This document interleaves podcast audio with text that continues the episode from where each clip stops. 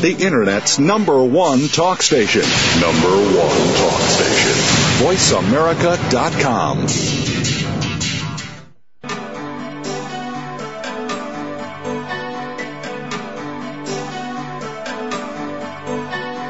Welcome to Dr. Carol's Couch with your host, Dr. Carol Lieberman. All comments, views, and opinions are solely those of Dr. Lieberman, her guests, and callers. Now it's time to have a seat on Dr. Carol's Couch. Here's your host, Dr. Carol Lieberman.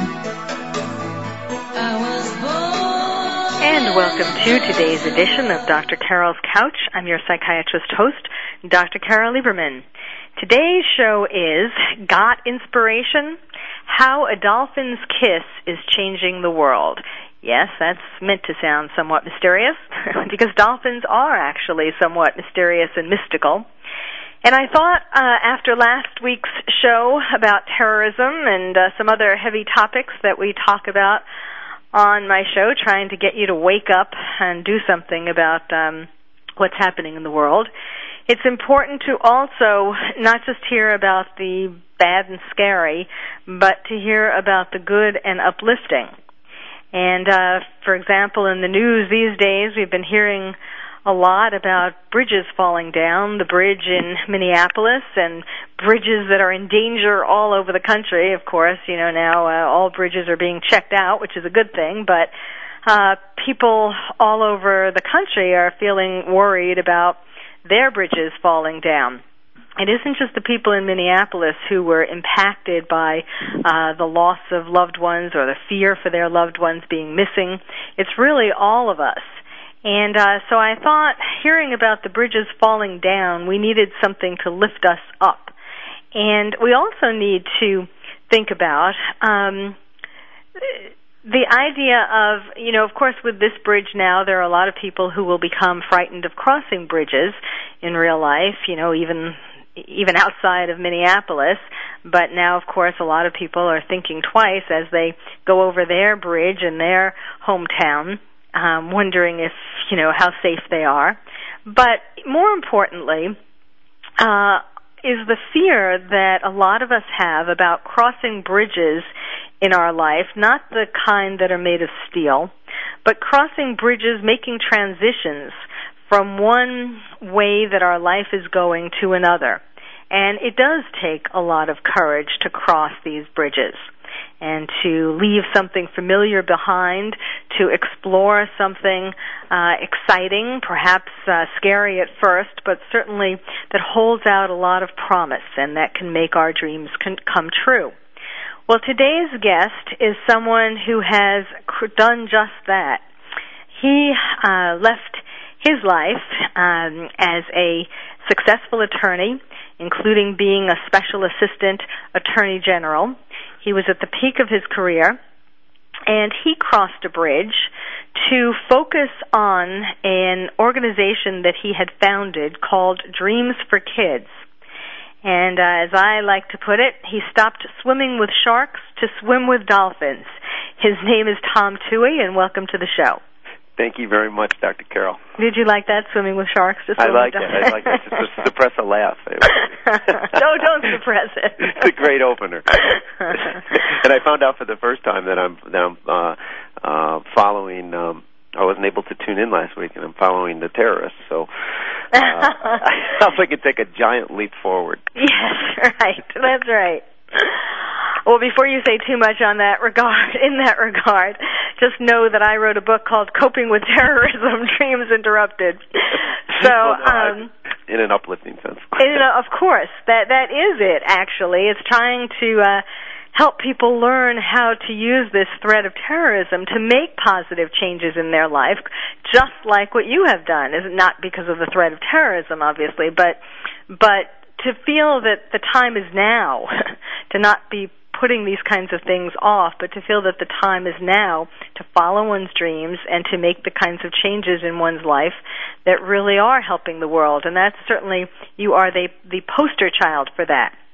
So, before we get into um, the dolphin's kiss, maybe we could start out as um, as I was starting to tell you before we went on the air. This is Dr. Carol's couch, after all, and I do tend to put people on it. um, and, uh, yes, of course, I didn't tell you that when when uh, I asked if you wanted to be on the show. Um, but I'm just interested, and I'm sure the listeners are interested in knowing uh, before you made this leap across this bridge who you were, how you got there. I mean, obviously, someone with um, a lot of a lot of drive and um, uh, ambition to get to where you did, and, and what made you make those changes. So, if we could start back to um, uh, when you were about five years old. I am on the couch. well, when I was uh, if we are if we are going back that that far, I love the way you put it. Uh, that time is now, and and when you really the way I try to live my life, and and I've been more successful at it now than any time in my life, is to understand that the only time is now.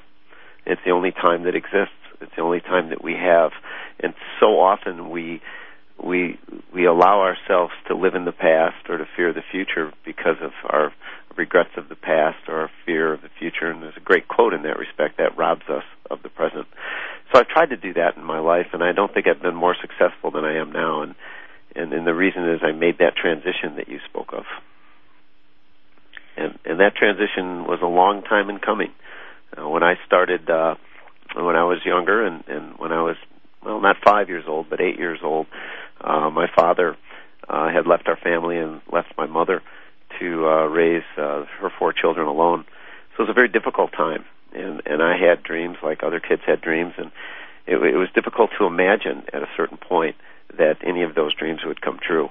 And and as I struggled through school and and and got to the point where I was able to not only go to college but to law school with my mother's encouragement and support, uh, but to become a lawyer. It was shortly after that time that my mother said it's time to to give back and to help out other children who are looking for hope and looking for their dreams. Hmm. And that's where Dreams for Kids came from on my on my mother's suggestion and her encouragement and really my desire to do just what she uh, had suggested to me. That was 1989. Hmm. So and how did you get the idea? Um, I mean, what at that time when you founded Dreams for Kids? What was it? How did you do it? Well, it, it was uh, shortly before uh, a special holiday for us, which would have been uh, uh, Christmas, uh, and and it would have been uh, in October of 1989. Had absolutely no idea what I was going to do. I woke up the next morning after my mother's suggestion and thought of the name Dreams for Kids. Hmm. And thankfully, it wasn't in this day and age where you would Google it and it would be taken. so uh, it was certainly available, and we were able to trademark the name. And and uh, and all that legally was great. But what would we do? You know, what would we do to help out kids? And I had no idea. And um, at that uh, particular time, I, I was uh, dating a woman who who called me and, and said that uh, a wonderful woman had come into an office where she worked. Her name was Clara Kirk, and she had just founded a shelter for homeless women and children. And maybe you could do something for her. So I called Clara and and she's about four foot six and you know, just an amazing woman and from the Englewood neighborhood of Chicago, which is desperately desperately poor neighborhood, and at that point one of the poorest uh, in the United States. And so she said, if you want to know about Clara's house, then come out and see us. And I said, well, when would you like me to come? Said, right now, because hmm. if you'll ser- you're serious, you'll come now. And so I did. And uh, when I when I arrived. uh uh, it was amazing. She had bought a rectory for a dollar and and and and and, and had created an environment after she raised money to rehab the rectory, an environment for homeless women and children and battered women, where they were given strict guidelines uh, in order to help themselves, which really really taught me what my mother always taught me that when you reach out to others, that uh, they have the obligation in turn to do what they can to help themselves, mm-hmm. or it doesn't work. So I saw those rules on her wall, and I saw mm. that you know the amazing place she put together, and I said, "We'd love to. The holidays are coming up. You know, what if we came back and and, and the group of friends that that have created Dreams for Kids with me, we came back and had a party." And she said, "Fine, but call the day before because we'll probably have more kids." So we came back on Christmas Eve, and uh, there were 54 kids in the shelter and we brought Santa Claus and gifts and food and we had a wonderful party and when we left she said thank you, and I said, well, that's the least we can do. And she says, no, you don't get it, do you? If you had not shown up, these kids would never have known it was Christmas. Hmm. Because we don't have anything for them, and they have no home. And we wouldn't remind them of a very special day if we couldn't celebrate it with them. So from that day forward, that party grew because we knew there was a great need, and it became uh, well the largest in Illinois, where we brought 1,200 kids, and we still do, in one location that are homeless and underprivileged. And the United States Marines bring 3,000 toys, and we have three Santa Clauses hidden away, and face painters, and clowns, and games, and it's an absolutely amazing day. And now it's going to be in 30 cities and 60 countries. Hmm. Uh, I'm sorry, six countries and 30 cities this year. Hmm. So that's our signature event, and that's where Dreams for Kids, year after year, began to grow uh, into uh, what it is today. Wow. Okay. And so then, what did you, where did you go from there after the party? Well, after the party, from uh, from one year to the next, we started to fund some small scholarship funds, and was able to create a scholarship in honor of my mother, the Patricia Tuohy Scholarship Fund, Hmm. and that was for single parents uh, who uh, assistance in, uh, in in educating their children and keeping them in school. Uh, something that was near and dear to my mother. Uh, so we were able to fund that and to to establish that. Uh, we would give quality of life grants to children who needed it uh, the most in our community. And then midway through our history, uh, eight years into our existence, uh, met a young man by the name of J.J. O'Connor, who was 15 years old, and he had uh, um, been playing hockey, and he tripped on an opponent's skates, he flew through the air, and he hit the boards head first, and he never felt himself hit the ice, and hasn't felt anything since. He's paralyzed from the neck down and a quadriplegic. And he had a great spirit and a great giving spirit uh, when we met him, and so we honored him in our golf outing because he was reaching out to others, even though in his situation his life had been devastated. And he introduced us to an entire world which I, myself personally, and our organization was not familiar, and that was the world of those that live with disabilities and how truly isolated they can be. And and I think um because I know a break is coming soon, why don't we stop with JJ's story here because that's when we're going to be um there's more to that story. But but how at that point, how many people um were involved with Dreams for Kids? Well, I'd say about eight to ten. Uh, So friends of yours or yeah, people friends of mine. That that's what my mother said. Said you you know you've got a great group of friends. Why don't you bring them together and uh, do something good for children? Hmm. So I did call all those friends, and they did agree to be on the first board of directors. Okay. Well, that's uh the I mean it's amazing how people sit back so often and think what can I do and yet really you just that's what you do. You just make something out of nothing. You know, you you dream it up one day and you make it happen. Well, we need to take a break now. My guest is Tom Tuohy. He is the author of Kiss of a Dolphin and the founder of Dreams for Kids. We'll be hearing more of his story and more about dolphins and dreams when we come back. You're listening to Dr. Carol's Couch, and I'm your psychiatrist host, Dr. Carol Lieberman.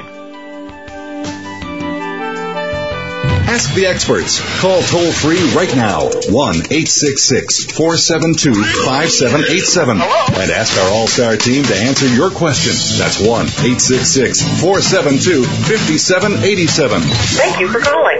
VoiceAmerica.com. The Kerry Douglas Show with the CEO of Worldwide Music Incorporated and the founder and publisher of Gospel Truth Magazine, Kerry Douglas. By tuning in weekly, you will gain insight, tips, and tools to help get your career started. From how to market yourself to distribution of your product, learn the power of faith-based marketing and much more on The Kerry Douglas Show. Join Kerry each week with guests from the gospel music industry, entrepreneurs, speakers, and authors as they discuss faith-based news, events, and trends. The Kerry Douglas Show with Kerry Douglas broadcast each Tuesday at 2 p.m. Pacific, 5 p.m. Eastern, and is brought to you by Gospel Truth Magazine and Worldwide Music Incorporated on the Voice America channel. The Kerry Douglas Show with Kerry Douglas, your premier source for faith-based entertainment, news, events, and trends. Radio by George is a lifestyle program dedicated to improving the lives of listeners by focusing on the holistic growth of their mind, body, and spirit.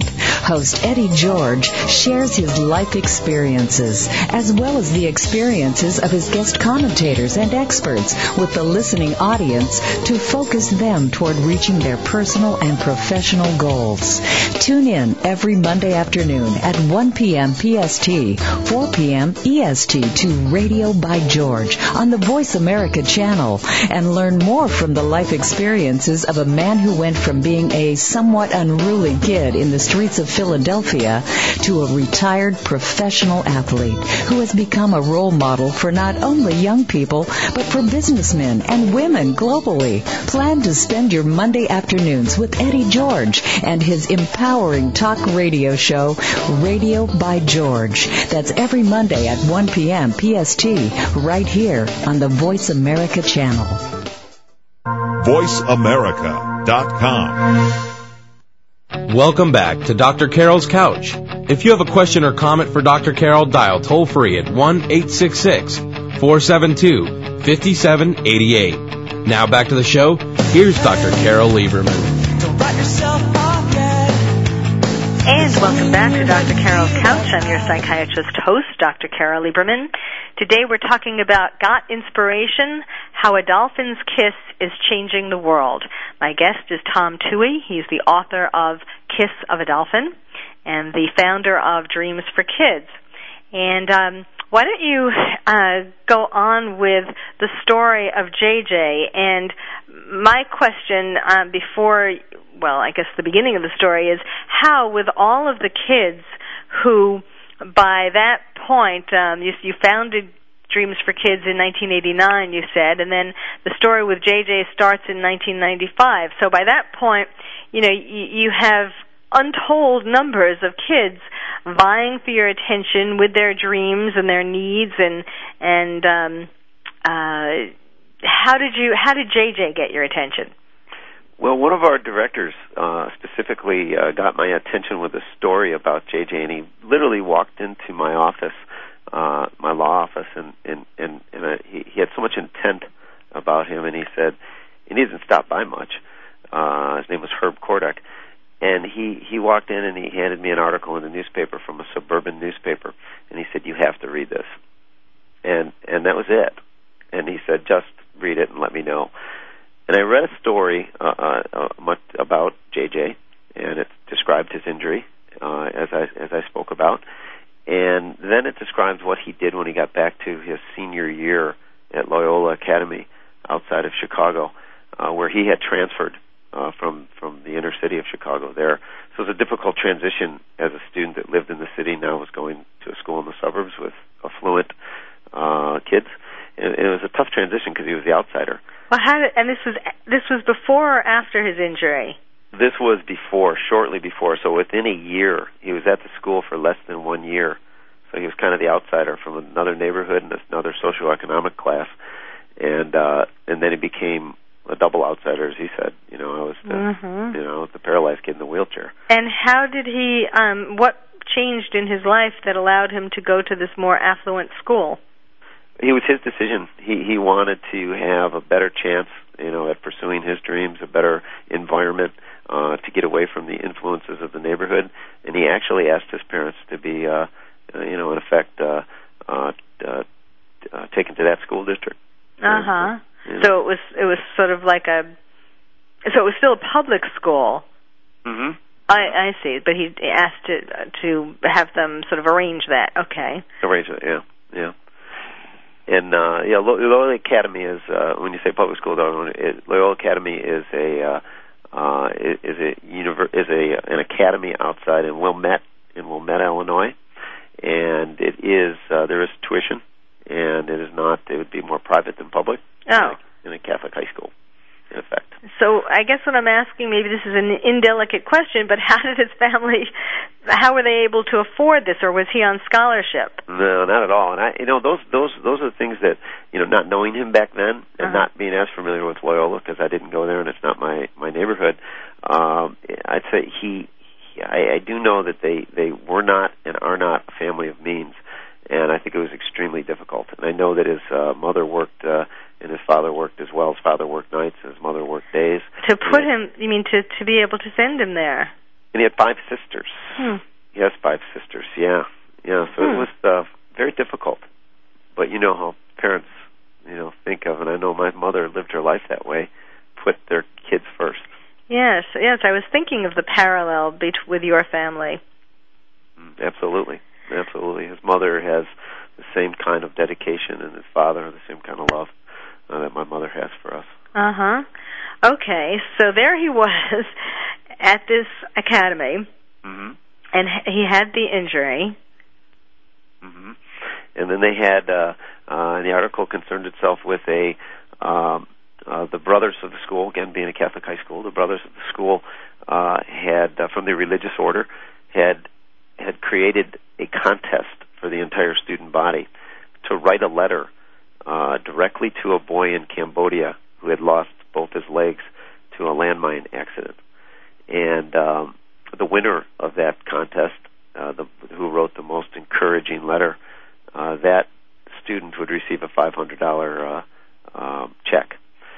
And so his mother would say to me later that he, she never saw him work harder, Hmm. you know, on a project than that. And he was so meticulous in it. And that letter was printed in the newspaper, and he called it the rope. And it was all about how, uh, you know, when when that we all have our own personal mountains to climb. And it was a letter truly that was written directly to the boy, saying that he truly understands and appreciates the situation he's in because he he knew a young boy who was on top of the world and loved sports and played sports every day from the moment he woke up to the uh, the moment after school till he fell asleep. And his favorite sport was hockey. And he went on to describe how that boy had an accident and became paralyzed. And he says, "I know that boy well because I am he." Mm. And then he went on to describe, I realized I, I went through a period of time where I was devastated. My whole life was changed. And, and I felt what would become of me. And then my parents took me to Pikes Peak, one of the highest points in North America, where you could drive up to the top. And there was a moment in time, he said, when I was on top of Pikes Peak where I sat there and I looked down and I saw the most beautiful vista. And I thought, it's so beautiful in my life. It's just the opposite. And for a moment, I was so depressed. And I opened my eyes and I realized I saw the same vista in another way because I saw it from top of a beautiful mountain. And then I realized being up there that I was on top of my mountain and that all of us have an opportunity and have an obligation to climb our own mountains. And that when we do, we have a rope that holds us and it will catch us if we fall, but it'll never do the climbing for us. Mm. And that rope is our parents and our friends that will always be there for us. And he said, I will climb my mountain and I will continue to climb my personal mountain and I know I'll reach the top. And he said, I know you will reach the top too. Wow. And and and your your your rope will be your family and your friends and I will be part of that rope. I'd say uh, that was a shoe in for the winner. Yes. Yeah, you win. wow. So I think it was a combination, Dr. Carol, of that and the fact that he so much embodied the spirit of what our organization Uh-huh. what I believed in, because he took that check and he gave it back and he said, "Give it to the boy in Cambodia." wow. Yeah, because he needs it more than I do. Wow. Hmm. Yeah, that's a wow. so okay, after so after you read that, um, you contacted him or I contacted him, and and and uh, he would say later on, he said, "I had no idea why, you know, you, you would call, and and I had not heard of Dreams for Kids, and I didn't know why." I said that we'd like to honor you at our golf outing, and and he was very close to not accepting. As a matter of fact, he had determined that he wasn't going to come. You know that he was going to call back and say, "I'd rather not." And then his mother said, "I think you should," and so he did and it really would have changed the history of Dreams for Kids had he not. Uh, but when he came, he introduced that entire audience. He told that story, and he told it from the vantage point of a person sitting in a wheelchair, a 16-year-old boy who uh, was extremely extremely good looking and charismatic and had a dynamic and smile and and athletic and you could tell all of those things because he was that very same person but he was sitting in a wheelchair and could not move and you could see in him sitting there how quickly all of our lives can change in one instant Mm. and it really really was an emotional moment for the entire room and for our organization and uh we we after that point in time became friends and uh um I took him to uh out to dinner and and then he took me over to his rehab facility and we uh did a number of things when we went out to dinner I was introduced to how isolated uh his world is and and others that share that world in a wheelchair or have a physical or cognitive uh challenge or disability I mean very first thing we ever did in public we were going into a restaurant and and I opened the, the door and, and it was that awkward situation where I'm in behind the wheelchair and I'm pushing it. And so I have to reach in front of the wheelchair for the door, but how do I get that open and then Uh-huh. hold the wheelchair? Yeah.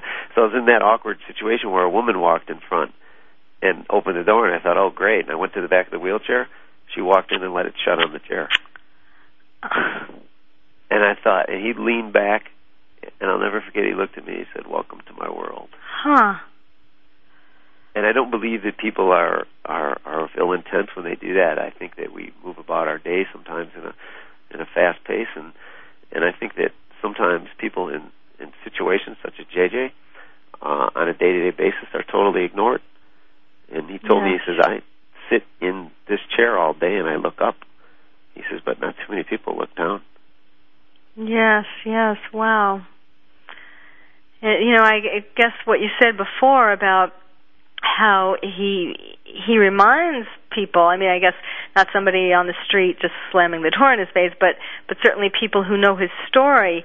Um, it's very frightening that to think, you know, that's something we don't want to think about that our lives could change just like his did in an instant. Um, and yet and yet it's so very true. So I think for people who do know that about him, on the one hand they they feel compassionate. On the other hand, I think there's a tendency to in some people to to just be a little scared and not want to not want to be reminded of that that it could happen to them. I think that's a perfect way to put it. I mean, that's what I've learned. I've learned, Dr. Carol, over the years that it's fear. Number one, it's fear of what what indeed might might happen to me, or what what what my life might have been, and and it's that reminder, and it's also uh, a lack of understanding, and it's also how we grow up when we're taught not to stare, and and so therefore it's all of those that come together in an instant, and we walk right by. Yeah, it's um, I mean certainly uh, just to go back to the opening um, of today's show when I was talking about the bridge in Minneapolis. In one split second, you know, think of all the lives that were changed there and and as I was saying really all our lives um in a sense of of making us think twice when we go over bridges and and metaphorically making us think um when we cross bridges in our own lives in terms of the transition of going from one safe place to one to the unknown really. And when we come back, that's where we're going to go to the story of what caused your transition, a good transition, um, which uh, flows right from um, your relationship with JJ. So um, why don't we go back into that? Um, you've been listening to Dr. Carol's Couch. I'm your psychiatrist host, Dr. Carol Lieberman. My guest today is the eloquent, eloquent Tom Tuohy, who is the author of Kiss of a Dolphin and um, the founder of Dreams for Kids. And we'll hear more about the significance of the title of that book, Kiss of a Dolphin, when we come back. Ask the experts. Call toll free right now 1 866 472 5787 and ask our All Star team to answer your question. That's 1 866 472 5787. Thank you for calling. VoiceAmerica.com. Wonder what are the favorite travel destinations of the Hollywood jet set? Where do celebrities like to go when they aren't walking the red carpet? Tune in to Traveras Celebrity Travel Talk with President of Traveras, David Manning, and Lisa O'Hurley, golf aficionado and wife of actor John O'Hurley.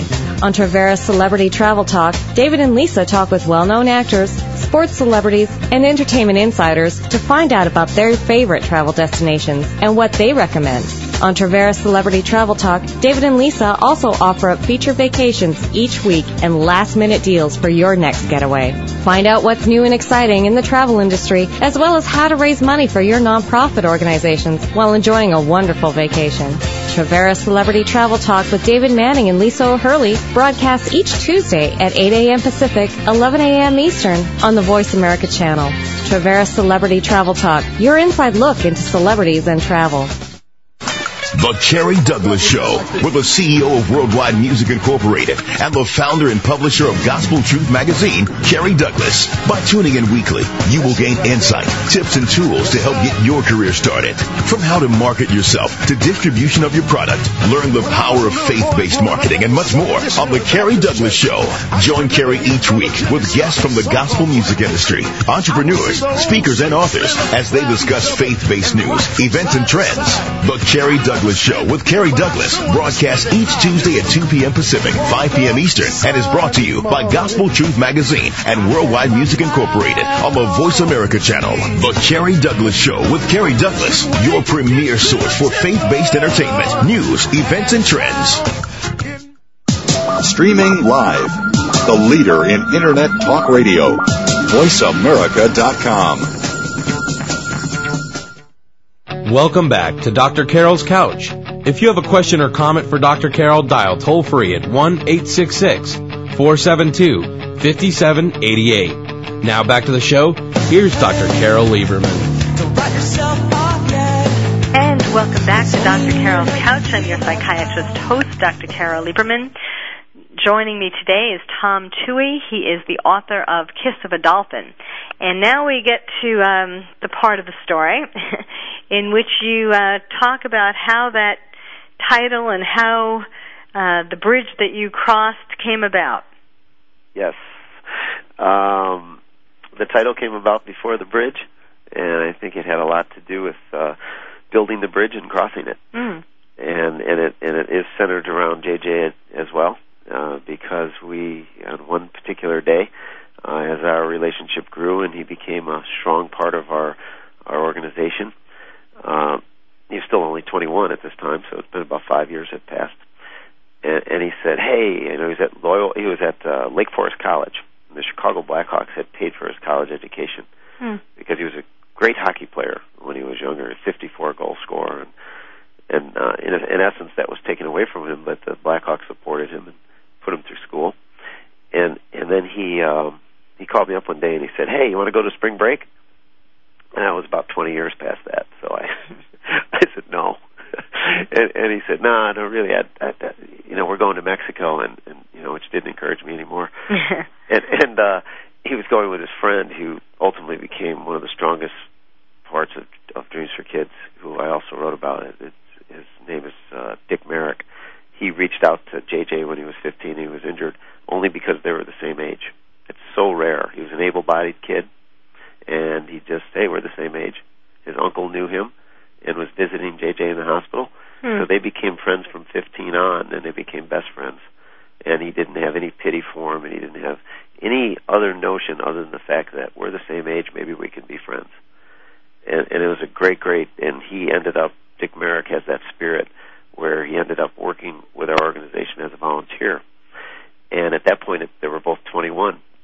And he was going to spring break with Dick Merrick at Puerto Vallarta, Mexico. And uh, he said, you know, Dick's going to need some help because it is a lot to care for somebody that is completely paralyzed. So there's a lot that goes with it, and traveling especially, and traveling to a foreign country. So I said, all right, oh, okay, I'll go. So I kind of picked the hotel, so it wasn't really on the strip, but we were close. And we decided, that Dick and myself got together, and we said, we're going to make this the best spring break for JJ. We're going to do whatever we can so that he can be just one of the kids. And we're going to do what Dreams for Kids is all about. He's going to be just like everybody else. So we got to the to the resort and we created situations where he was out on a lawn chair and you know and and, and we could take his wheelchair away and somebody wouldn't perceive that he's any different and they could strike up a conversation with him. Uh, put him in the pool in an inner tube so he could be floating around. Uh, we just did every day. We put we rented a jeep, put the wheelchair back in the jeep, and you know drove to as many places as we could. Went to the open air bars, did everything that Spring Breaks kids did, mm-hmm. and he became within three or four days the star of Spring Break. Everybody knew him. Uh, but when he would get to the very first bar, the first day, the entire atmosphere went down because here comes this jeep in a you know or a cab with a wheelchair in the back, and now there's a kid our age in it, and then all Mhm. of a sudden everything goes down. So it takes a lot to overcome that. Mm-hmm. And and uh, one day we uh, I had asked him every day whether he'd like to go uh, parasailing, and he said, "Are you crazy? Don't I have it bad enough?" and he said, "No, I don't think so." And uh, that became important later on. The second to the last day at spring break, I was looking at a brochure, and it was a dolphin excursion. And I said, "Would you like to swim with the dolphins?" And he said, "Yeah." I said, "That that that, that sounds interesting." And that was an all-time understatement because we, at that point, decided that day within an hour we were going to take this excursion. and We went to a uh, to a facility, and uh, at that facility they first taught us about dolphins, uh, something neither of any any of us knew. Not one of us knew anything about dolphins other than what we had read or heard. And they put headsets on us, and we got to listen to the dolphins speaking to one another in the clicking sound. It was pretty fascinating, but still, I wondered how they knew these things, and well, how they knew them to be true, and how if dolphins were communicating with each other, how would we know what they're communicating about, or even if they are? So we were a little suspect at that point, and then we had an opportunity to be in the pool with the dolphins, and they would interact with us, and they had a certain procedure where we would get in the pool, and we did get in the pool. There were 15 of us on that excursion, and we got in the pool and held JJ up, Dick and myself, on either side of him by holding onto his arm so that he could stand upright. Mm.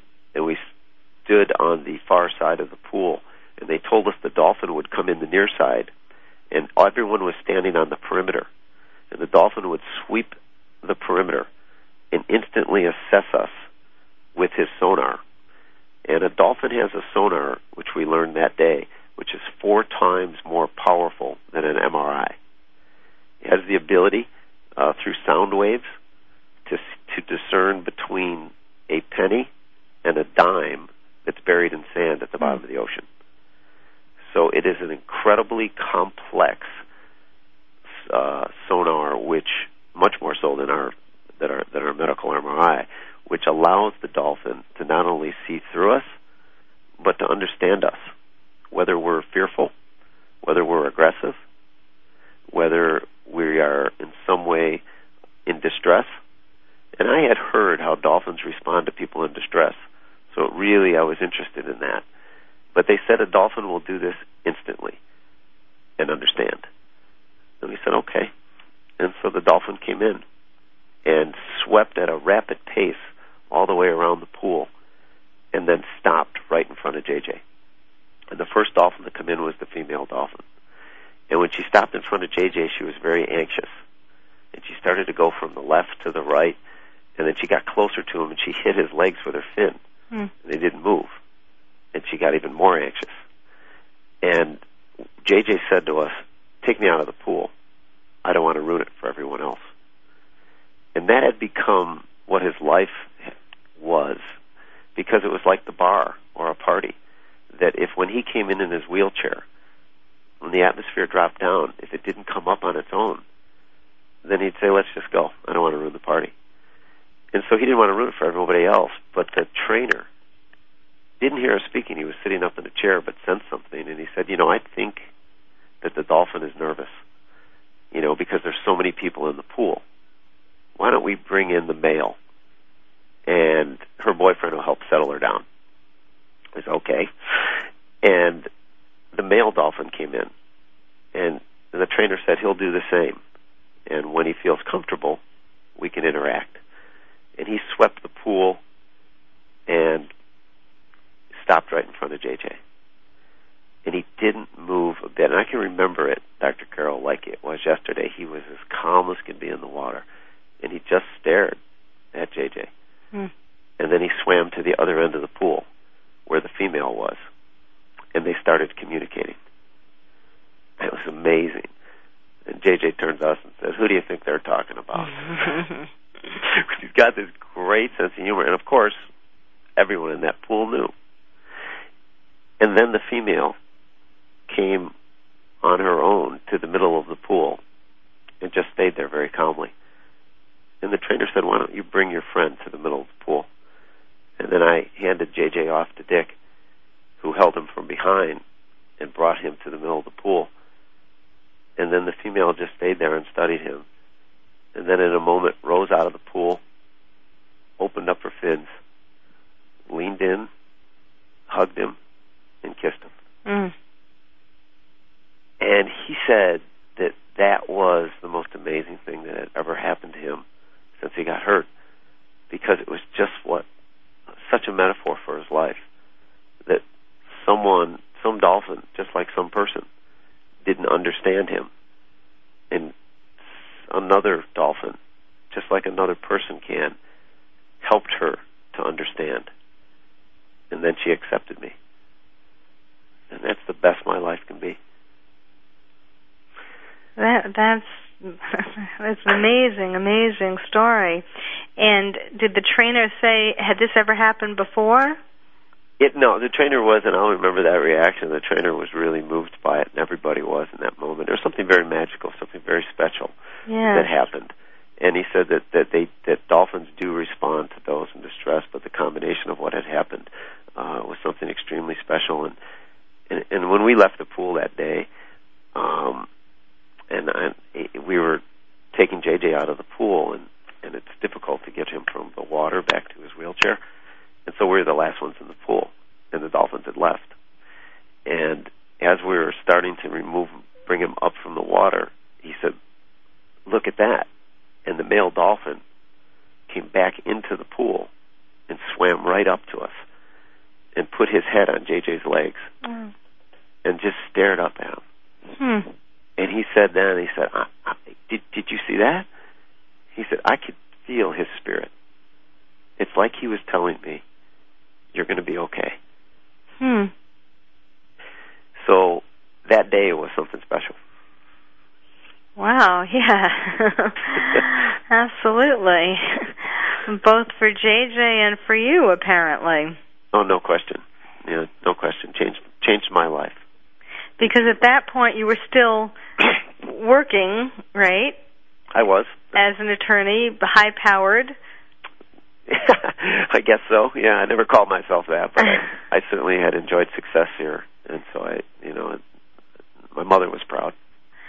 And um and what when was the moment when you said to yourself things are going to change in my life too? It was more when the story was written, and I was encouraged to do that. And, and it, in the interim, when we came back to Chicago, um, we had uh, had a great experience right before we left. And, and uh, next morning, I woke up. I said, "Hey Jay, you want to go parasailing now?" And uh, oh, I'm sorry, I'm sorry. That was the, it, when we woke up. He opened his eyes and said, "Let's go parasailing." and I said, "Oh, you want to go now, huh?" and he did. Huh, really? Amazing. Could you imagine a quadriplegic in a harness and he's sitting in his wheelchair in the sand and he looks at me and he says, This is not a good idea. and I said, Jay, it is. It was your idea, which is the best I could muster. and and I guess it went okay. It went fantastic. He uh, sailed above the buildings in Puerto Vallarta, came back, and a woman came up and hugged him and said, Were you afraid? And he looked down and he said, No. He says, It's scary down here. Up there, Yeah. I was free. Yeah, yeah, absolutely. Hmm. All right. Well, we do need. We're getting a little hint now. The music. Um, we do need to take a break. When we come back, I do want to hear about uh, how that experience caused you to change your life and cross your bridge. My guest is Tom Tuohy. He is the author of Kiss of a Dolphin, the founder of Dreams for Kids. When we come back, we'll hear about how that not only changed JJ's life, but his own. You're listening to Dr. Carol's Couch, and I'm your psychiatrist host, Dr. Carol Lieberman. Talk, talk, talk. That's all we do is talk. If you'd like to talk, call us toll free right now at 1 866 472 5787. 1 866 472 5787. That's it. That's it. VoiceAmerica.com. Whether by choice or by circumstance, the statistics of the effects of missing fathers and the impact on our children, our neighborhoods, and our communities is staggering. How can we interrupt this pattern of violence, gang activity, drug use, and sexual activity among our fatherless children? On Changing a Generation with author, inspirational speaker, life coach, and host Terrence Wilson, the focus is on elevating the mindset of this current generation by unveiling viewpoints that inspire people to reach for their dreams. Terrence and his guests reveal how building family relationships, becoming an entrepreneur, and living a Christian life develops future leaders in the next generation of children. Changing a Generation with Terrence Wilson broadcasts each Thursday at 4 p.m. Pacific, 7 p.m. Eastern. Changing a Generation. Bringing a message of deliverance to the fatherless on News Talk Radio, VoiceAmerica.com. Here's a show for baseball players, coaches, parents, and those who love the game. At least 90% of sports success, including baseball, requires mental strength in order to fully benefit from technical ability. And the higher the competition level, the more critical it becomes to possess mental muscle. Tune in every Tuesday at 4 p.m. Pacific Time to Championship Thinking, hosted by Jim Meyer, and brought to you by the National High School Baseball Coaches Association. Jim, sports psychology coach, trainer, and author of numerous articles and the workbook, Championship Thinking, Building Mental Muscle in Baseball, simplifies the mental game with easy to understand tools and tips. With his weekly guests, Jim draws from successes with professionals, college, high school, and youth teams, coaches, and players. Learn how to remain confident and focused at crunch time when pressure, tension, and anxiety like to make an uninvited appearance. Tune in and tune up your mental and technical knowledge and skills with Championship Thinking every Tuesday at 4 p.m. Pacific Time right here on America's Voice, Voice America. VoiceAmerica.com. Welcome back to Dr. Carol's Couch. If you have a question or comment for Dr. Carol, dial toll free at 1 866 472 5788. Now back to the show. Here's Dr. Carol Lieberman. And welcome back to Dr. Carol's Couch. I'm your psychiatrist host, Dr. Carol Lieberman. Uh, I, I'm sure that story gave you goosebumps and lifted your spirits just as it did mine. My guest today is Tom Tuohy. And let's go right back to um, how the experience of uh, a dolphin's kiss caused you to cross a bridge and change your life as well. Well, what happened, Dr. Carol, is when we returned in Chicago, uh, we created, as an organization, we created a program for uh, kids with disabilities that allows them to play sports for the first time in their lives. And it's everything from the standard basketball, baseball, soccer, to water skiing, snow skiing, kayaking, sailing. Um, it's a, it's an it's an amazing program which has changed kids' lives and their families' lives because it's given them a chance uh, to experience an activity they were long since denied and make new friends. So really, what happened with that program is it developed year after year after year over the next six, seven, eight years, and it grew and and and uh, it affected me personally uh, in a way where uh, that that moment in Mexico carrying over to an entirely new program where we are doing what a dolphin, in effect, taught us to do to unconditionally reach out to others and to accept them. And, and, and it was such a powerful experience that carried over for such a long period of time that I told that story uh, to uh, someone at a uh, National Speakers Association. Her name is Sam Horn. Never met her before, but she asked me to about myself, and uh, she started taking notes and I didn't know who she was, but she's very prominent in the book industry. And, and she said, uh, "When's the book coming out about dreams for kids?" And I, I said, "Well, I'm actually not writing one." Hmm. and she said, "No, no, you are. you're you're writing this book, and you're giving it as a gift to the world." And so what happened was, I wrote that book, and, and it's the kiss of a dolphin. And she said it will change your life, and and the universe will open up to you and to your organization. And those things happened in a way where I met people in the last year uh, after having read the book, and and they started to encourage me in in ways that uh, at one given point uh, I had an opportunity that became very uh, real to me, and it became very I was very much aware of it for the first time in my life that I could move from doing something I truly liked and I really truly enjoyed practicing law to doing something full time that I really loved. And when you look back at it, it's not much of a choice moving from what you like to what you love. And I tried to look at it that way, and it took a bit of transition. I had to get past the fear, and I had to get past the uncertainty, and and I had to get past the finances because I went into debt writing the book. Mm-hmm. So there's a lot of things where I could have created that there's a better time to do this. There's a better time to cross this bridge. But I, as we said in the start of the show, that the only time is now, and the best time to do anything is when your heart tells you, and and when you know it is true.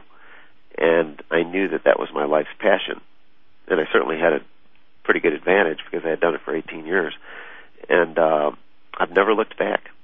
Uh, I've never looked back, and I, I, I so much truly enjoy every single day uh, living my life with this type of uh, passion and and reaching out to kids on a daily basis. You know, it's just it, it has been an amazing experience for me. And I mean, of course, did, did people in your did your friends and people you knew, colleagues, tell you you were nuts? Yeah, absolutely. Yeah, they said don't do it. And and and, and I think that anybody that's listening, I think that's the first thing you'll hear from people. And I believe that the reason why you hear that is those that are closest to us uh, feel that they must protect us. And sometimes in protecting us, uh, they don't want us to take those risks. But really, in life, the greatest risks give you the greatest rewards uh, as long as you know it's the right thing for you. And it opens up your life in ways that, and I think they're afraid of change too, because if you do this, will you be a different person? And yes. will, our, will our relationship change? Yes. And uh, I think that uh, those are valid concerns, but um, everybody is charged with the responsibility of uh, of living the life that they were meant to live. Yes, I think also, you know, there's a lot of envy that goes into it. What do you mean you're going to um give up, you know, uh your ambitions and and and uh the things that that we're all supposed to be striving for to to do something that's uh that's not really for yourself per se. I mean, that's not uh, not what we think of as the American dream, but to to be um, to, to which really is in a way a deeper American dream to be doing things that you love and that help other people. Certainly in today's world, when there is more need for that than ever. I think so. I think that's very eloquently put. Uh, we, you know, oftentimes people project on us too, you know, their own fears and and and and their own uh, inability maybe to make the move that they feel that they should make, uh, or maybe they just regret that they passed up an opportunity where uh, they, they, they should have done something that would empower them in their life. But I think people's lives unfold as mine did at the time that it's meant to, and there's certainly enough adversity that all of us go through, and that prepares us for the moment in time when we have an opportunity to live our life uh, in a passionate way. Mm-hmm. And uh, yeah, I think people are uh, are anxious about that, uh, but it, it's been wonderful. Well, why don't you? Um, of course, we will give out the uh, the website addresses. Um, in fact, why don't you do that now? And and uh, which is where people one of the places one of the easiest places where people can get the book and also learn more about your organization. Sure, I'd love to. Uh, uh, Kiss of a Dolphin. That's kiss of a dolphin dot com is the website for the book. Uh, the website for Dreams for Kids, where you can also get the book, is Dreams for Kids. It's all one word, F O R. Dreams for Kids dot O R G, and then we have a toll free number one eight six six seven two nine five four five four. Okay. one of those three ways. Well, I and I really would encourage all of you to do that. There's a lot of information, a lot of um, more details about what these organizations actually do. Um, there's a great video of your talk from uh, the Maui Writers Conference that um, uh, also, you know, tells tells the story again. If you'd like to hear the story again and see the visuals at the same time, go go for that. But I'll give out the website addresses again: kissofadolphin.com or Dreams for Kids, the word F O R, dreamsforkids.org. So I'd like to thank you again for uplifting us, telling us uh, how you crossed your bridge, and and uh, it doesn't seem like you're looking back. so, only forward, Dr. Carol, and thank you so much, and all of your listeners for for tuning in today. Well, you're very welcome. Again, the name of the book is Kiss of a Dolphin. And uh, thank you, Tom Tuohy, who uh, is the founder of Dreams for Kids and an inspiration to all of us. And thank you all for listening. You've been listening to Dr. Carol's Couch, and I'm your psychiatrist host, Dr. Carol Lieberman. Thank you for joining us on Dr. Carol's Couch. Join us next week at 1 p.m. Pacific Time for another installment of Dr. Carol's Couch. We'll save you a seat.